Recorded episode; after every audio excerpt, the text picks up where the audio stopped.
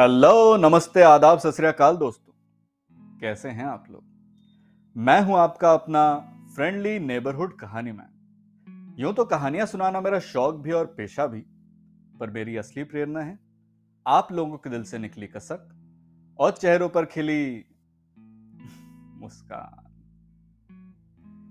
दोस्तों, अब तो हमने काफ़ी समय साथ बिता लिया है। काफ़ी अच्छे से एक दूसरे को जानने और समझने भी लगे ज़ाहिर सी बात है कि कहानियाँ भी काफ़ी भारी और मार्मिक हो गई हैं। क्या करें? Life is not a bed of roses जहाँ गुलाब हैं, वहाँ कांटे तो होंगे ही। ठीक उसी तरह, एक तरफ़ हमारा स्वतंत्र समाज है तो वहीं जेल की काल कोठरियाँ भी हैं। तो चलिए, आज चलते हैं कारावास के दुनिया में। पेश है एक छोटी सी लव स्टोरी श्रृंखला की दसवीं कहानी, आजीवन कारावास की सजा। पहली बार, उसे देखते ही मैं समझ गई थी कि ये यहाँ ज़्यादा दिन नहीं टिक पाएगी। जेल, कमज़ोर और नरम दिल लोगों के लिए नहीं होता। बेशक मैंने लोगों को बदलते देखा है, पर उसमें मुझे वो दृढ़ता नहीं दिखी। यह सच है कि समय इंसान को बदल देता है। पर उससे कहीं ज़्यादा यहाँ बिताया हुआ समय आपके साथ खिलवाड़ कर देता है। मेरा मानना है कि यही वो लोग हैं जो एकांत का सही इस्तेमाल करते हैं और अपने अस्तित्व को अपना लेते हैं। शायद कारावास इसी के लिए बना है, पर ज़्यादातर लोग वहाँ तक नहीं पहुँच पाते। या तो उनकी सोच या फिर जेल की चार दीवारी उन्हें निगल जाती है। साथ ही समय यहाँ बहुत अलग तरह से चलता है। तो यह हर व्यक्ति पर निर्भर करता है कि वो इसका अच्छा उपयोग कैसे करें। मैं इस टॉपिक की कोई विशेषज्ञ नहीं हूँ, पर तेरह साल की नौकरी आपको थोड़ी तो अंतर्दृष्टि दे ही देती है। जी हाँ, मैं एक कैदी नहीं हूँ, बल्कि मैं इस कारावास का दूसरा पहलू हूँ। औरतों का कारागार मर्दों से बहुत अलग होता है। रूप रंग से नहीं, पर आध्यात्मिक तौर पर। अपराध आज भी मर्दों की दुनिया है और आंकड़े ये साबित भी करते हैं। पूरी दुनिया में अपराध जगत में औरतें आज भी माइनॉरिटी मानी जाती हैं, क्योंकि जेल में इनकी तादाद मर्दों के मुकाबले 10 परसेंट से भी कम है। और अगर वो यहाँ कैसे करके आ भी जाए तो अपने साथ ढेर सारा बोझ लेकर आती उनकी विचारधारा मर्दों के मुकाबले बहुत अलग होती है। समय के साथ मैंने बहुत औरतों को यहाँ आते देखा है। अलग अलग उम्र की, अलग सामाजिक तबके से, अलग परिस्थितियों से। हर इंसान अलग प्रतिक्रिया लिए आता है। कुछ चिल्ला चिल्ला के रोती हैं, कुछ चुपचाप रोती हैं, कुछ गुस्से में होती हैं। कुछ अपना मानसिक संतुलन ही खो बैठती हैं और कुछ बिल्कुल शांत हो जाती हैं।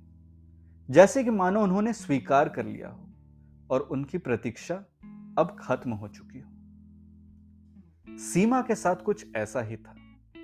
ना आँसू, ना पश्चाताप, पर अपने अंदर कैद। जिस दिन से वो यहाँ आई थी, उसने किसी से कोई बात नहीं की थी। वो सो के उठती, खाना खाती, वापस सो जाती। ऐसा लगता था जैसे उसने अपने आप को एकांत कारावास की सजा सुनाई हो। उसे यहाँ अपने परिवार के कत्ल के जुर्म में लाया गया था। उसका परिवार, जिसमें एक पति था, दो बच्चे थे, और उसके अपने माँ बाप लोगों का मानना था कि वो पागल थी। माना जाता है कि उसने ये कांड किसी बाबा और अपने परिवार के प्रभाव में किया। उसका परिवार जो अब मर चुका था, उनकी हत्या नहीं, बल्कि उनका बलिदान दिया गया था और प्रक्रिया के उपरांत उन्हें जीवित हो उठना था। पर ऐसा हुआ नहीं। सुन के तो ये ऐसे किसी का ही काम लगता है जो मानसिक तौर पर अस्थिर हो। इन सारे कारणों की वजह से उसे फांसी की सजा नहीं हुई, बल्कि उसे यहाँ आजीवन सड़ने को भेज दिया गया। सीमा जैन एक नामी डॉक्टर, बल्कि बच्चों की विशेषज्ञ थी। वो एक पढ़े लिखे परिवार से थी और उसका पति भी डॉक्टर था। तो क्या एक ढोंगी बाबा ऐसे परिवार में इतनी आस्था उत्पन्न कर सकता था? बेशक कर सकता था। और तभी वो यहाँ थी।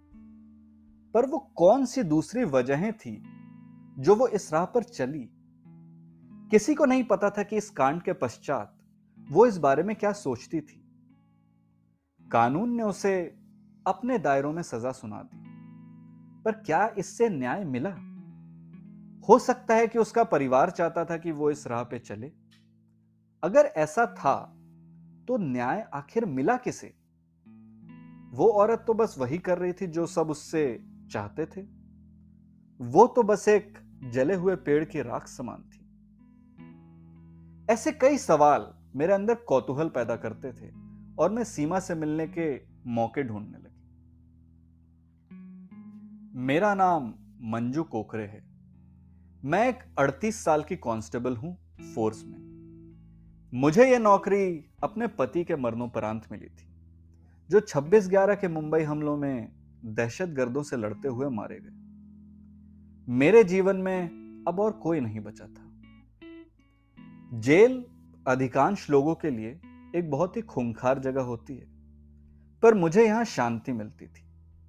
एक वजह, जिसकी मेरे जीवन में खालिस कमी थी।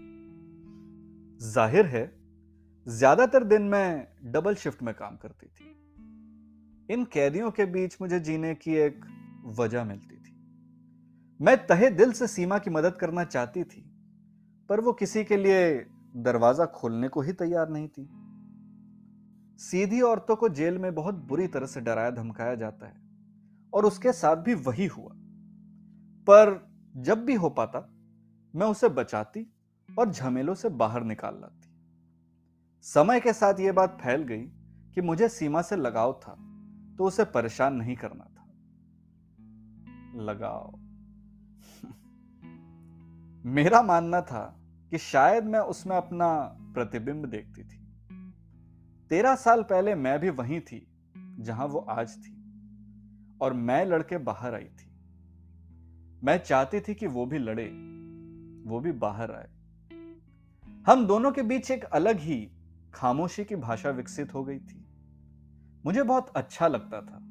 उसके पास जाना, उससे मिलना। और मेरा मानना है कि उसे भी मेरा आना पसंद था। कभी कभी तो हम उसके काल कोठरी के बाहर बैठकर घंटों सिर्फ़ आकाश देखते थे। शब्दों के मायने बदल गए थे। हमारी खामोशी एक दूसरे को अपनेपन की अनुभूति कराती थी। अपनापन, जो हम दोनों की जिंदगियों से लापता थी। कभी कभी तो मैं उसके लिए घर का बना खाना भी ले जाती। वो चुपचाप खा लेती। उसने मुझे कभी नहीं कहा कि उसे मेरा खाना पसंद था कि नहीं। पर मुझे यकीन था कि जेल के बने खाने के मुकाबले उसे वो पसंद था। जब कभी मैं उससे कुछ समय के बाद मिलती थी तो उसकी आँखों में मुझे एक अलग किस्म की खुशी दिखती थी। बिना एक शब्द बोले हम दोनों ने एक दूसरे में मैत्री पा लिया था। मुझे उसके लिए चीज़ें करना पसंद था। हालाँकि सारे कैदी मेरे परिवार की तरह थे, पर वो खास थी। उसकी खामोशी मुझमें एक अलग उत्साह पैदा करती थी। शायद मैं उस दिन के इंतज़ार में थी, जब वो मुझसे बात करेगी। बारिश की एक रात, करीब साढ़े तीन बजे मुझे तत्काल जेल पहुँचने को कहा गया। मैं दस बजे ही तो शिफ्ट खत्म करके घर लौटी थी। खैर, मैं जल्दी से तैयार हुई और ये सोचते हुए निकल पड़ी कि ना जाने पाँच घंटे में कौन सी आपदा आन पड़ी। जब मैं पहुँची तो मुझे सीधा सीमा के सेल जाने को कहा गया। बदहवास, मैं पहुँची तो सीमा को अपने ही खून में डूबा हुआ पाया। मैंने मदद की गुहार लगाई, पर शायद बहुत देर हो चुकी थी। उसे कोई नुकीली चीज़ मिल गई थी और ना जाने कब उसने उससे अपने हाथों की नसें काट ली। अब तक उसका बहुत खून बह चुका था और उसका शरीर फीका पड़ने लगा था। उसका सर मेरी गोद में था। उसने अपने कमज़ोर उंगलियों से मेरी कलाई को स्पर्श किया। जब मैंने नीचे देखा तो आखिरकार उसने मुझसे अपने पहले शब्द बोले। थैंक यू और सॉरी। इतना कहते ही उसकी आत्मा उसके शरीर से मुक्त हो गई। मैं उसके पार्थिव शरीर के साथ बैठकर यह सोचती रही कि वो कितनी बहादुर थी। उसमें इतना साहस तो था कि वो खत्म कर पाई। जबकि मैंने तो स्व इच्छा से ये आजीवन कारावास की सजा चुन ली थी। लेखन और आवाज़ by yours truly Joy Mukherjee दोस्तों, इंसान गलत नहीं होते, परिस्थितियाँ होती हैं। पर देखा जाए तो सही या गलत तो कुछ होता ही नहीं।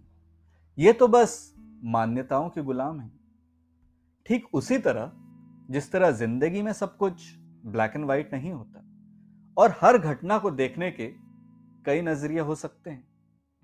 तो अगर आप लोग अपने जीवन से जुड़ी कोई कहानी या कोई किस्सा शेयर करना चाहे तो please mail on Joy Mukherjee twenty two at the rate gmail dot com कुछ चुनिंदा कहानियों को मैं फ्रेंडली नेबरहुड कहानी मैन में शामिल करने की पूरी कोशिश करूँगा। आप अपने किस्से इंस्टाग्राम पे भी शेयर कर सकते हैं। मुझे, यानी द ओरिजिनल जॉय को टैग ज़रूर करें। और हाँ हैशटैग कहानी मैन डालना ना भूलें। अभी के लिए इतना ही दोस्तों। फिर मिलेंगे अगले रविवार एक नई कहानी के साथ।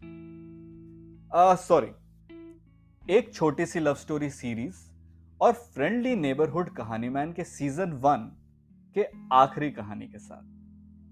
बने रहिएगा। तब तक के लिए stay safe and keep rocking